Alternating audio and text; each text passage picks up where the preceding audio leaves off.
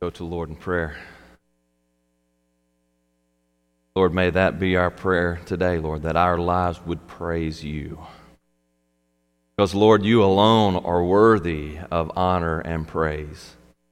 Oh, how we exalt so many things in this world, Lord. How we exalt our, our pastimes, how we exalt uh, the worldly things that, that we love, how we exalt even ourselves. But, Lord, you alone are worthy of exaltation and praise. Lord, for all the things to live for, may our lives be lived to praise your name, to lift your name high, to glorify your name in this earth, to point people to you. Oh Lord, now I pray that as we open your word, Lord, speak to us today. Be exalted in our presence. Let us see your magnificence from this passage, from this word. This I pray in Christ's name. Amen. If you have your Bibles with you this morning, turn with me to Matthew chapter 13. Matthew chapter 13, looking at verses 34 and 35 today. Matthew chapter 13, verse 34 through 35. Uh, just two verses. Two verses. And that's it. So uh, we've been going through the parables, and, and we've had uh, three different parables at this point. We've had the parable of the sower, or the parable of the soils. Then we've had the uh, parable of the weeds.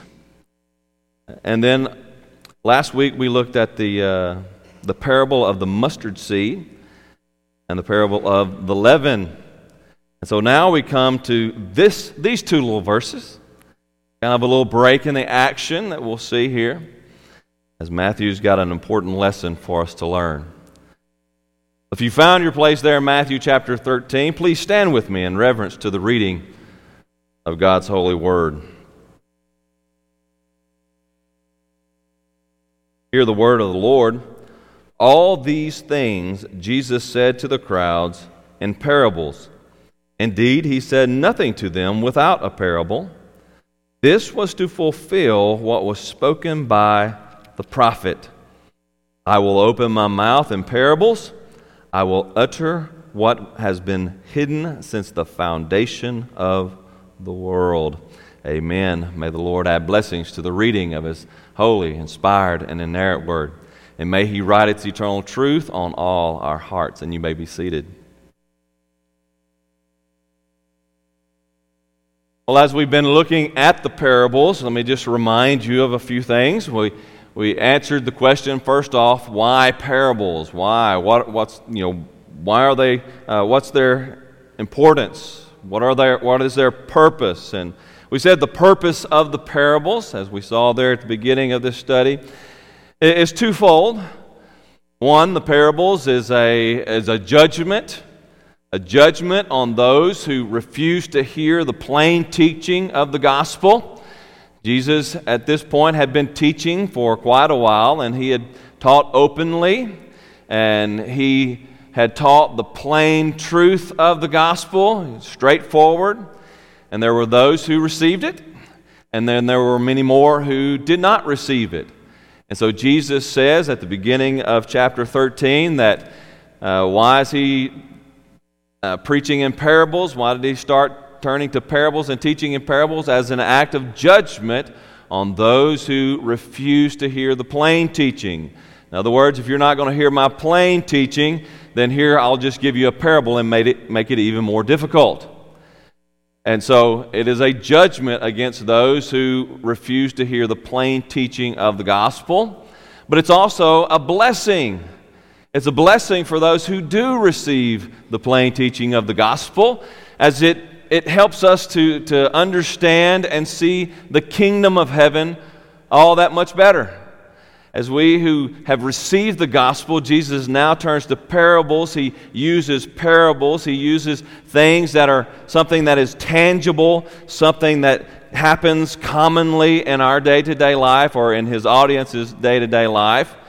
He uses something tangible to explain something that's intangible. The kingdom of heaven is intangible, it can't be uh, viewed, it can't be seen, touched, felt, smelt, measured as other things in the world can be. So Jesus takes something that can't be seen by normal means, and he takes, uh, he takes that common, he takes that uh, a common example and applies it to the kingdom of heaven so that we can see it better. We can grab, uh, gain a better understanding about it. So he uses the, that which is uncommon to teach us something, or takes that which is common to teach us something that is uncommon, uh, something that's knowable to teach us something that's unknowable through human reasoning and understanding.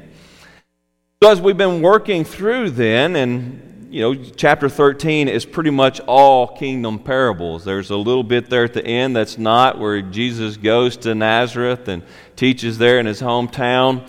But for the most part, chapter 13 really focuses on these kingdom parables. But then, right here in the middle, in these two little verses, Matthew, he kind of takes a break in the action. He doesn't give us another parable, but he stops right here in the midst of it all to teach us something that is very important. And is really the central message of, of Matthew that he wants to get across to his audience and to us.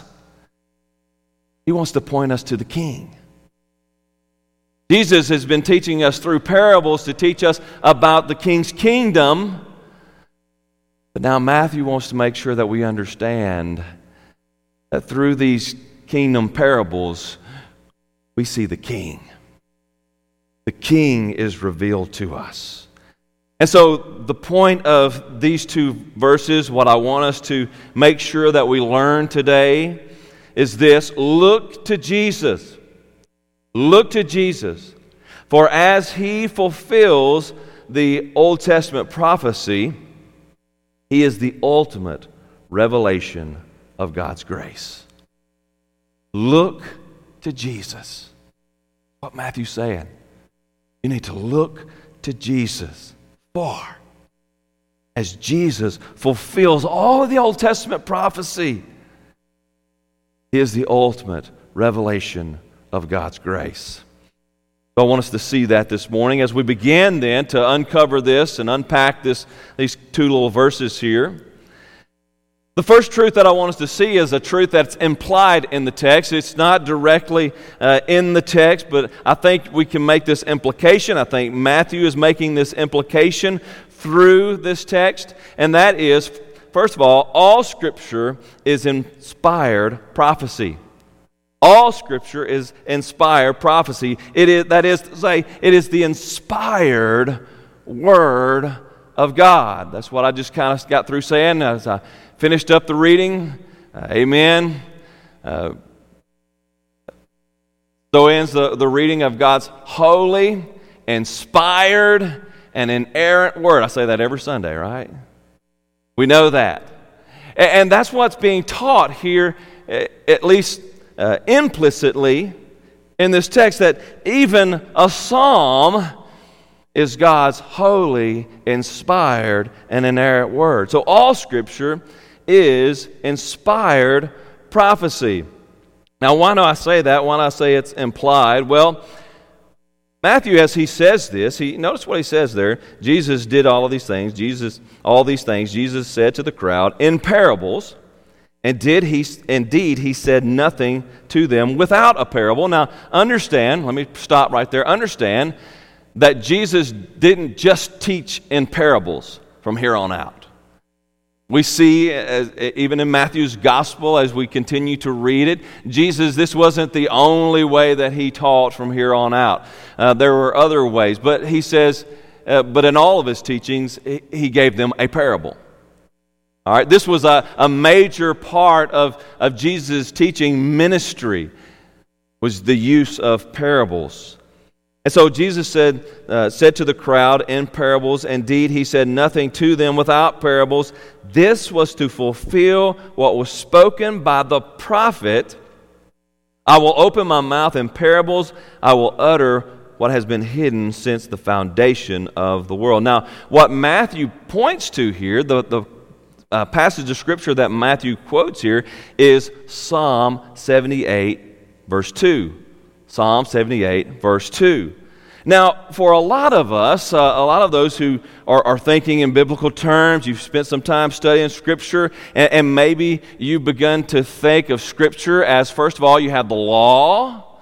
That's the first five books of the Bible, the first five books that, that uh, Moses wrote for us. And, and that is, in the, even in the Jewish mindset, that's considered the law. All right? The Pentateuch, it's the law of God. And then you have the prophets. You hear that term long, the law and the prophets. I have the prophets, and, and we kind of have a tendency to think of the prophets proper. Uh, we think of the four major prophets Isaiah, Jeremiah, Ezekiel, and Daniel. And then the 13 minor prophets, uh, people like Joel and Jonah, uh, Hezekiah, and all those others. And, so we kind of put those over there. You got the law and the prophets. And then in between that, you have these books about the history of Israel. It talks about how Israel, uh, they got into the land of promise and, and they go through ups and downs. And then David comes along, and we have all the history of all the kings after David. And so you have this, this section of history uh, of Israel that you have recorded for us. And, and, then we have the wisdom literature, Psalms and the Proverbs being the main two in that category. And, and so we kind of have those, sometimes we, we think of Scripture in those categories. And, and so we don't necessarily always think about, or we could fall in this, this you know, trap of not thinking of the Psalms and the Proverbs and the book of, books of history as prophecy. But Matthew says it's prophecy. He wants us to see that, that all of these have a greater purpose just than to just tell us how we should live day to day. Oh, we learn those kind of lessons from those books, of all from, from all of God's Word. But all of Scripture is prophecy. It is to teach us about God. It's to teach us about His work of redemption. It's not just to tell us what to do and not to do, but it's inspired prophecy. It's the very Word of God to teach us about His redemption. It is a revelation from God. It is a revelation from God. That is, it's a revealing. And I'm going to run quickly through these because I'm going to spend most of my time on the third major point there. It's a revelation from God. It's a revealing, God revealing something to us. All of Scripture is that. All of Scripture reveals something. Right? It's, scripture is not just about morality. Yes, it teaches us morality, but the point of God's Word is not so that we'll be good little boys and girls point of Scripture is to reveal something about God and about His plan of salvation for us. So it's a revelation, a revealing from God. All of Scripture is redemptive in focus. It is redemptive in focus. That is, it, it's God's plan of salvation. All of it is. All of the law, all of the history that we have of Israel, all the Psalms and the Proverbs, the wisdom, all the prophecy, all of that is to reveal to us God's plan of redemption. We see in Scripture a record of salvation history, in fact. It's how God is redeeming a people for Himself, He is saving people. He is not just leaving us, leaving, leaving us in our sin to die in judgment, but God is taking action. He is doing something to save for himself a people. It is redemptive in focus, and it is Christ centered. It is Christ centered. Because the only way that we find redemption is through Jesus Christ. Jesus Christ is the only plan of salvation. He is the only plan of redemption. Dear friend, you cannot redeem yourself. You cannot redeem yourself. If you think, I'm going to I'm going to get through by doing more good than bad, no, you're not. you can't do it. Because one sin, one moment of rebellion against God is enough to condemn us to an eternity of hell, and we can't buy that back by obeying God like we're supposed to do. You cannot redeem yourself. You cannot save yourself. There is no other plan of redemption. Buddha won't get you there. Muhammad won't get you there. All of the gods of the Hindus won't get you there. Only one Jesus Christ.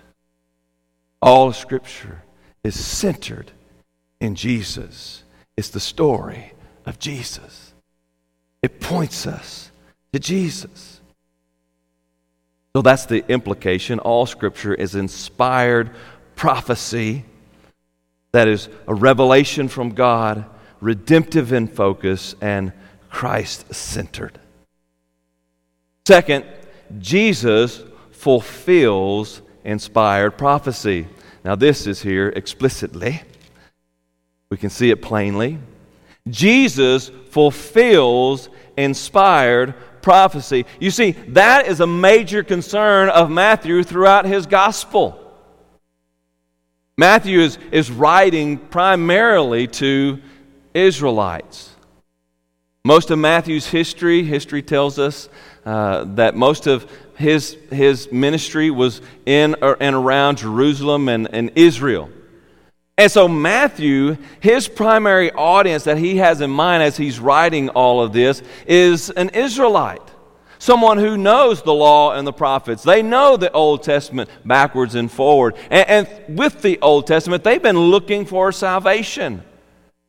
And so, over and over and over again in Matthew's gospel, you get words like this that, that he, uh, this was to fulfill what was spoken by the prophet.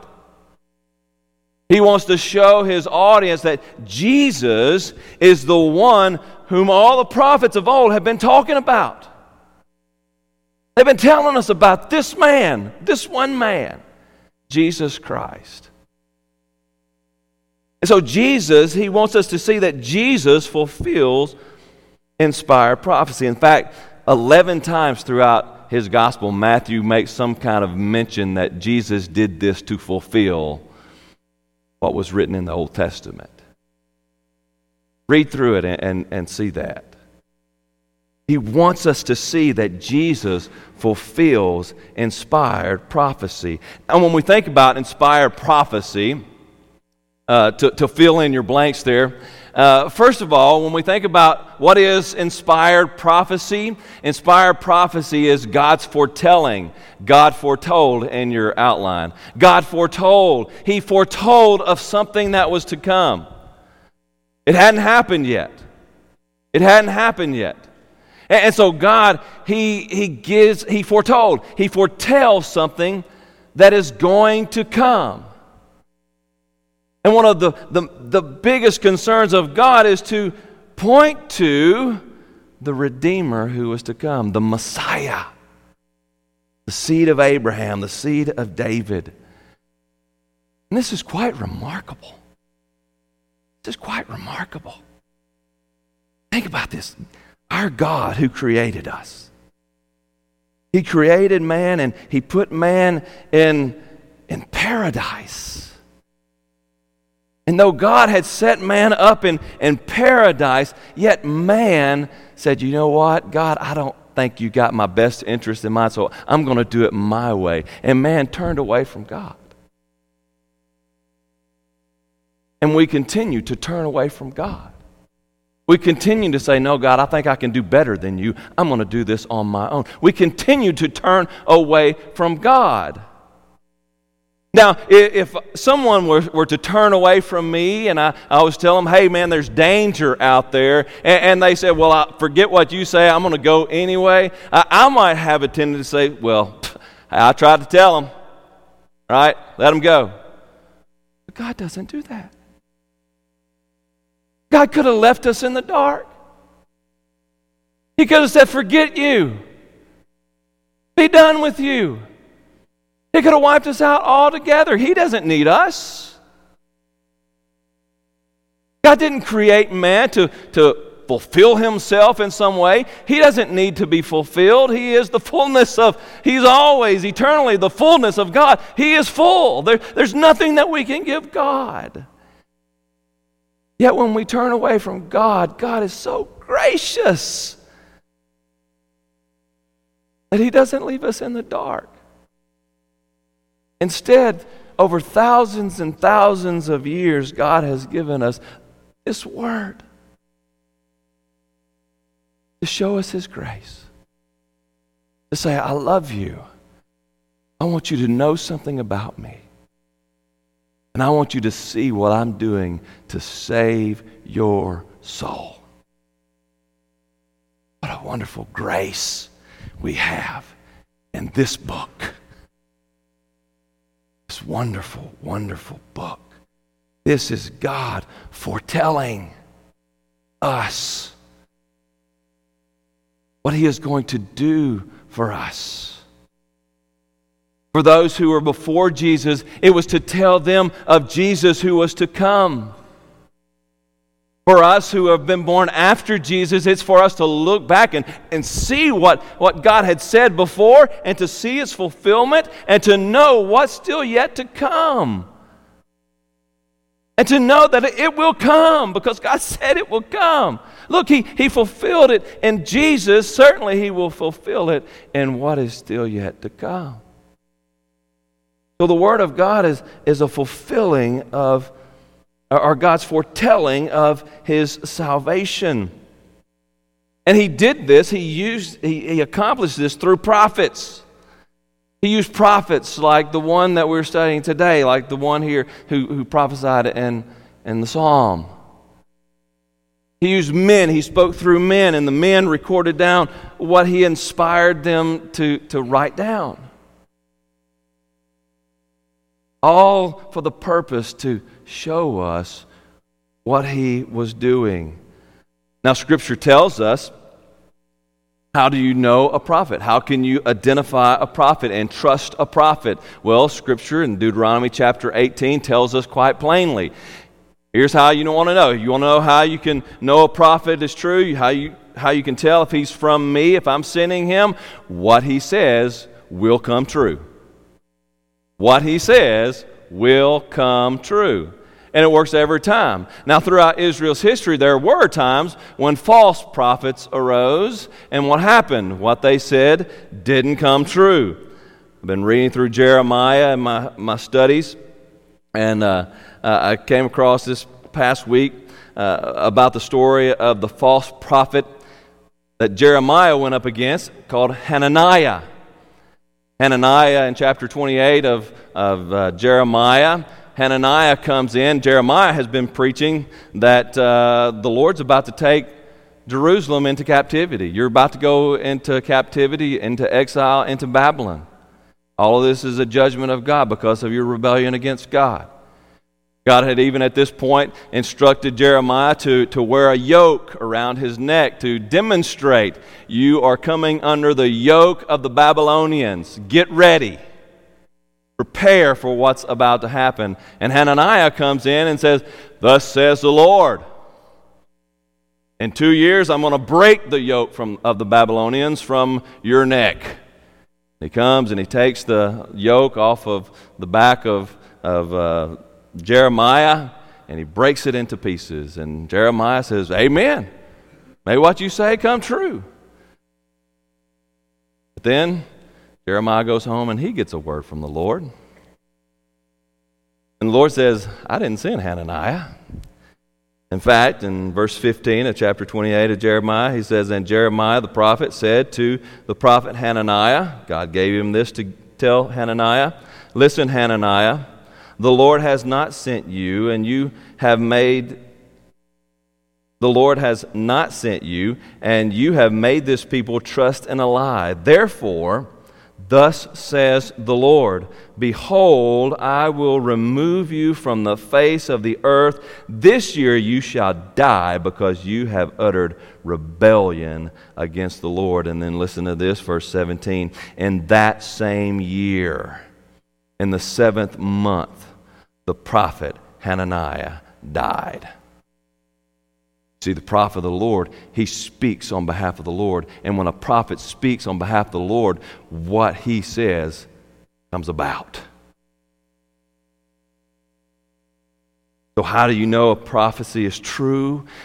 Because it comes about, it happens. It happens. And Matthew, he wants us to see that.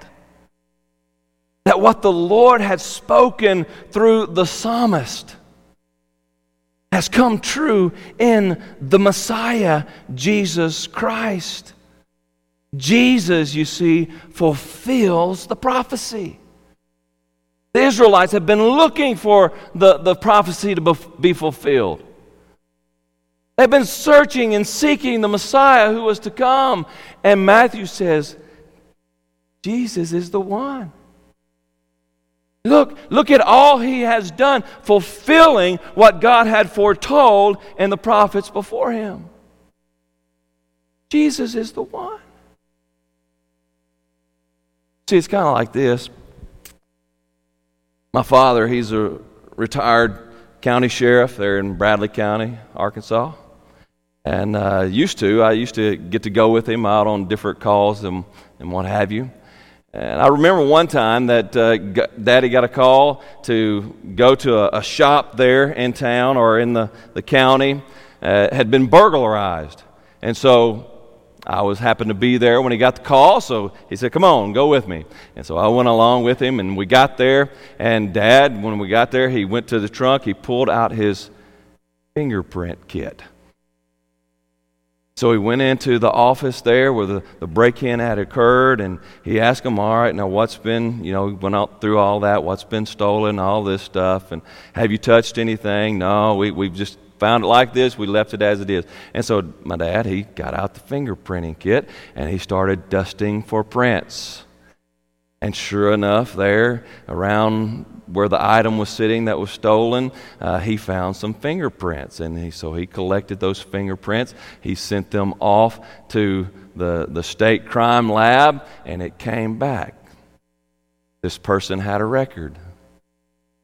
And so his fingerprints were on file with the state crime lab. And so daddy was able to figure out who stole the property by their fingerprint. See, each and every one of us have unique fingerprints. There's no two fingerprints that are alike. And so, uh, so police officers have found that if they can identify a fingerprint and match it to a person, they have found their criminal. It's much the same way with the prophecy of the Lord. The prophecy is the fingerprint. It's that unique pattern that, that only one can fit it. And Jesus is the finger. He's the one that the print belongs to. See, God gave us the fingerprint. Here's the pattern that you look for. And then when we get Jesus, when He comes on the scene, we, He begins to live His life. He begins to teach and preach and do great miracles. And as you begin to look back at the fingerprint, you see there's only one who fulfills it, and that is Jesus.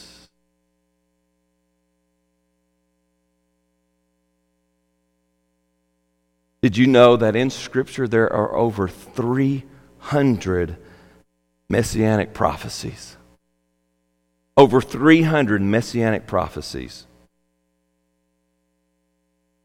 The statistic or the chances that one man would fulfill even eight, even eight of those over 300 prophecies is 1 in 100 quadrillion. You know what a quadrillion is? Hundreds, thousands, millions, billions, trillions, where our national deficit is. And then there's quadrillions. One in 100 quadrillion. That's the chance that one man would fulfill just eight, just eight of the Old Testament prophecies about Jesus. How many does Jesus fulfill? Every stinking one of them. Every one of them. The only ones that he hasn't fulfilled, the only ones that still left are still left to be fulfilled are those that will come at the end of the age. That's the only ones he hasn't fulfilled. And he just hasn't fulfilled them yet. All the others, he's fulfilled them. There's no no better match. And that's what Matthew wants us to see. God foretold, He gave us the fingerprint, the pattern. And now, here you have the fulfillment of the pattern in this one man. Therefore, if you see the, the, the pattern that God gives you and you see it fulfilled in this one man, the conclusion you ought to have is that Jesus is the man. He is the king of God's kingdom. He is the Messiah. In John chapter 5, verse 39, Jesus says, You search the scriptures because you think that in them you have eternal life, and it is they that bear witness about me. All of Scripture, all of Scripture is meant to point us to Jesus. So all scripture is inspired prophecy. And Jesus fulfills all of the inspired prophecy. Number three, Jesus then, here's the conclusion Jesus is God's promised king. Jesus is God's promised king. As we look at that passage that that Matthew points us to, that Psalm, Psalm 78. I will open my mouth in parables. I will utter what has been hidden since the foundation of the world. I'm going to turn quickly over there to uh, that psalm. As we, we turn back, we see that Matthew, he gives us a translation of that psalm. In your Bibles, it probably reads something like this I will open my mouth in a parable, I will utter dark sayings from of old. Indeed, in the, the uh, Septuagint, which is the, the Greek translation of the Old Testament Hebrew, the Bible that Jesus and Matthew and Paul and all of them in their day would have been reading, it reads this is the English translation, of course, uh, of that version. But it reads something of this effect I will open my mouth in a parable, I will utter problems from of old. You can kind of get the gist there, and, and we, we kind of see that Matthew is, is hitting it right on. Of course, he is coming under the inspiration of God himself, so uh, of course he's got it right on. I will utter what has been hidden I will utter those problems that we've been having with the Old Testament, those things that have been hidden that we haven't seen yet. Things that's been there since the foundation of the world, things that God has been revealing to us. See, we see in this that the, the nature of progressive revelation. That's the way God has operated throughout uh, the history of redemption. He progressively reveals himself a little bit at a time. He doesn't give us the full chunk at once. But he begins at the very beginning saying uh, to Adam and Eve, Your seed. Satan's seed will bruise his heel but your seed will bruise his head, will literally crush his head, de- uh, deliver that defeating blow to Satan and his offspring. Then you get to Abraham. Abraham, the Lord says to Abraham, through your offspring, through your seed shall all the nations of the earth be blessed. Through Moses and, and the law, he, he shows us more. He reveals more. He, he reveals to us our need for salvation. He gives us the law, and He shows us our inability to keep the law. And He shows us that we need atonement through the atonement lamb. We need atonement for our sin, atonement for our disobedience before God. And then to David, he says, Through your seed, I will establish an eternal kingdom. On and on throughout the Psalms, on and on throughout the prophets, God reveals himself little by little by little. And what Matthew is saying, that Jesus, all those mysteries that we've been thinking about, all those mysteries that we've been getting together and talking about and trying to, to, to define and figure out, Jesus fulfills those. All those questions that we've had about Old Testament prophecy, Jesus is the answer. He's the answer. Jesus is the mystery revealed. He is the mystery revealed. This is what they've been looking for and searching for.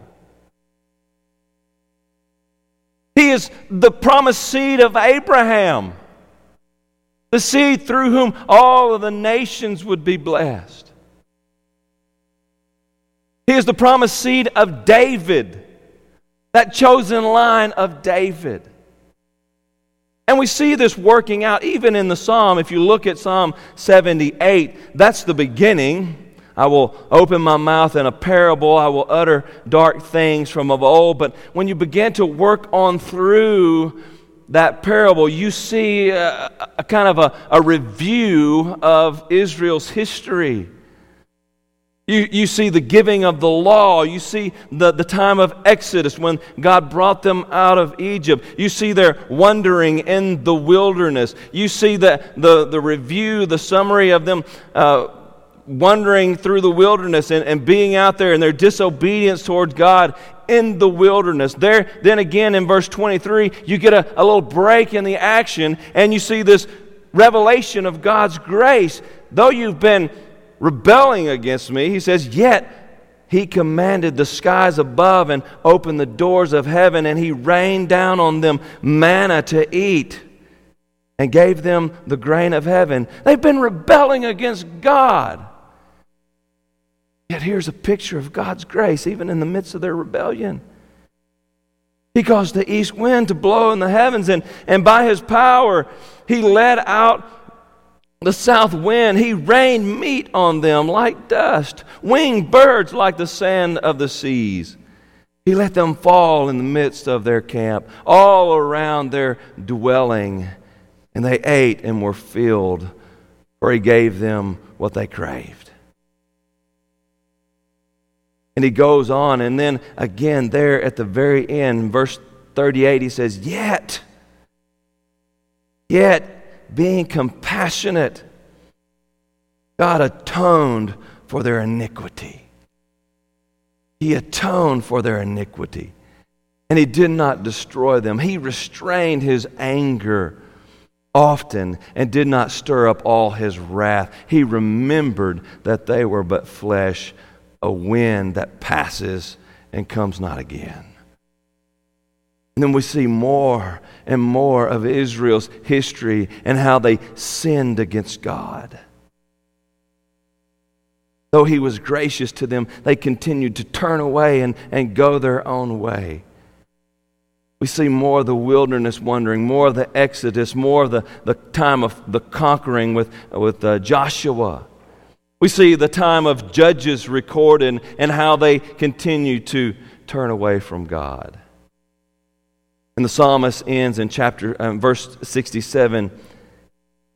He rejected the tent of Joseph He did not choose the tribe of Ephraim, but he chose the tribe of Judah, Mount Zion, which he loved. He built his sanctuary like the high heavens, like the earth, which he has founded forever.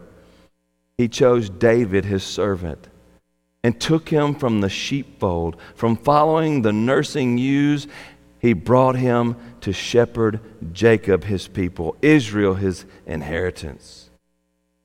Listen to this with upright heart, he shepherded them and guided them with his skillful hands. And you see, all of this is to point us to Jesus. You see, with all of the children of Abraham, there's one line. It wasn't Jacob. It wasn't Isaac. It went through Judah, but it wasn't Judah. You look at all the seed of Abraham, and all of them feel, uh, failed in miserable ways. Even right up to David. Oh, the promise was through David, but it wasn't David because David sinned against God.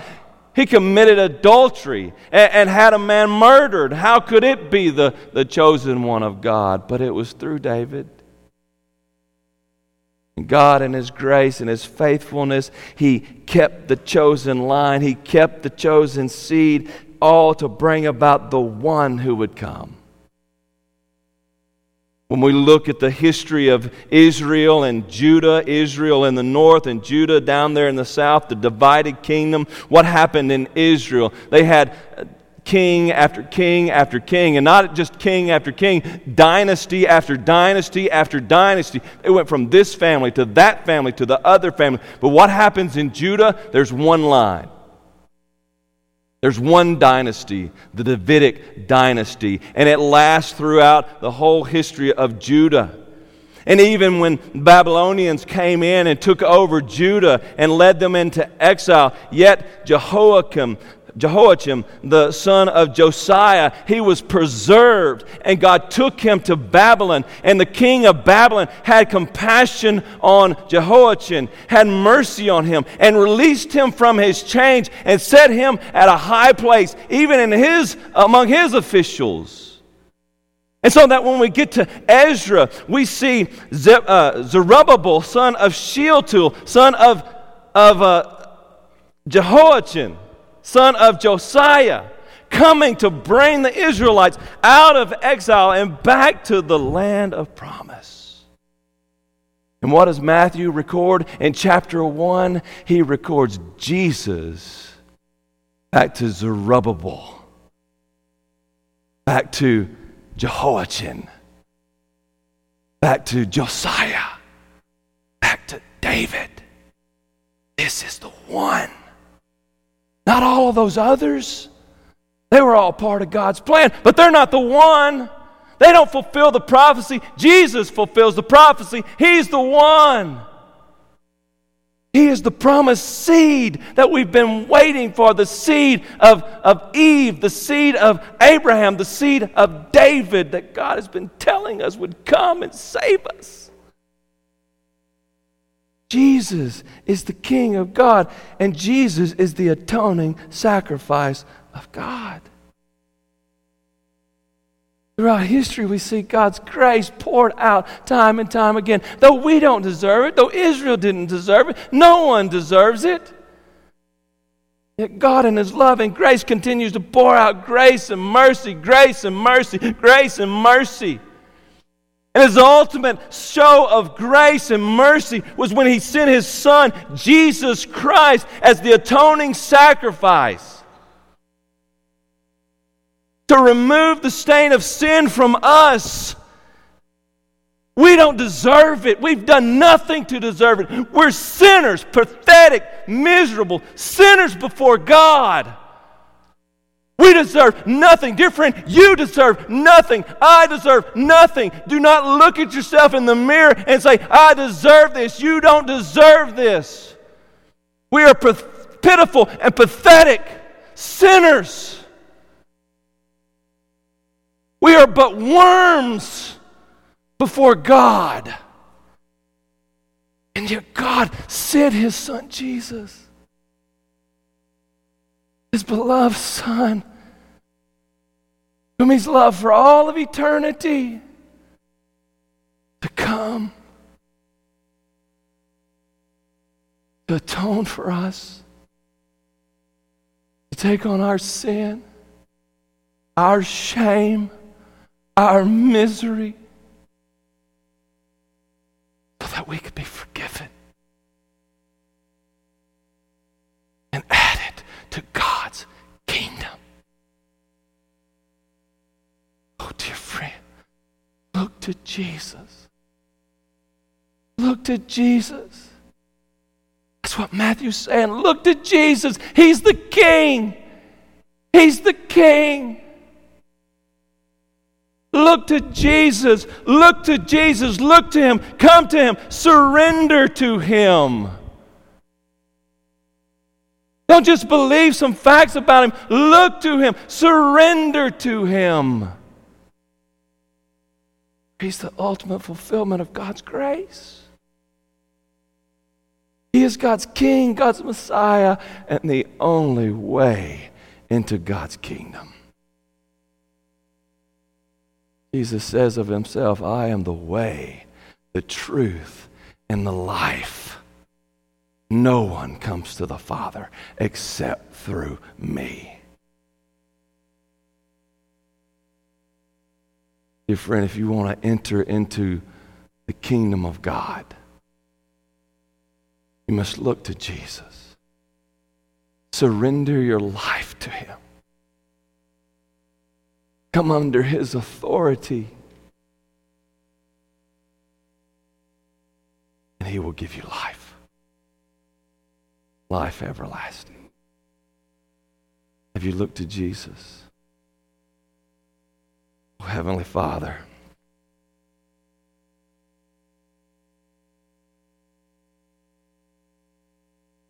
Lord God, it is my prayer today that, Lord, today you are working in this place.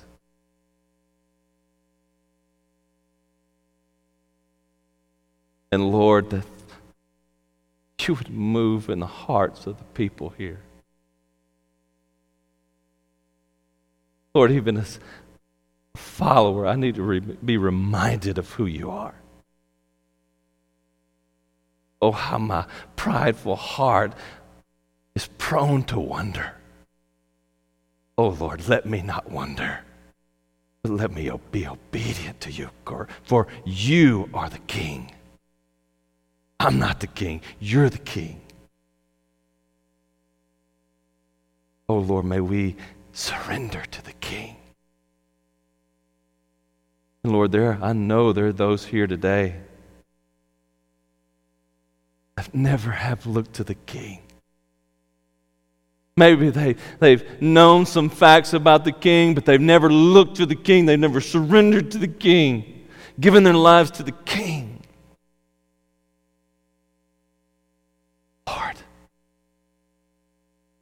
Put surrender into their hearts so that they might enter your kingdom today. I leave all of this into your hands. And this I pray in Christ's name. Amen.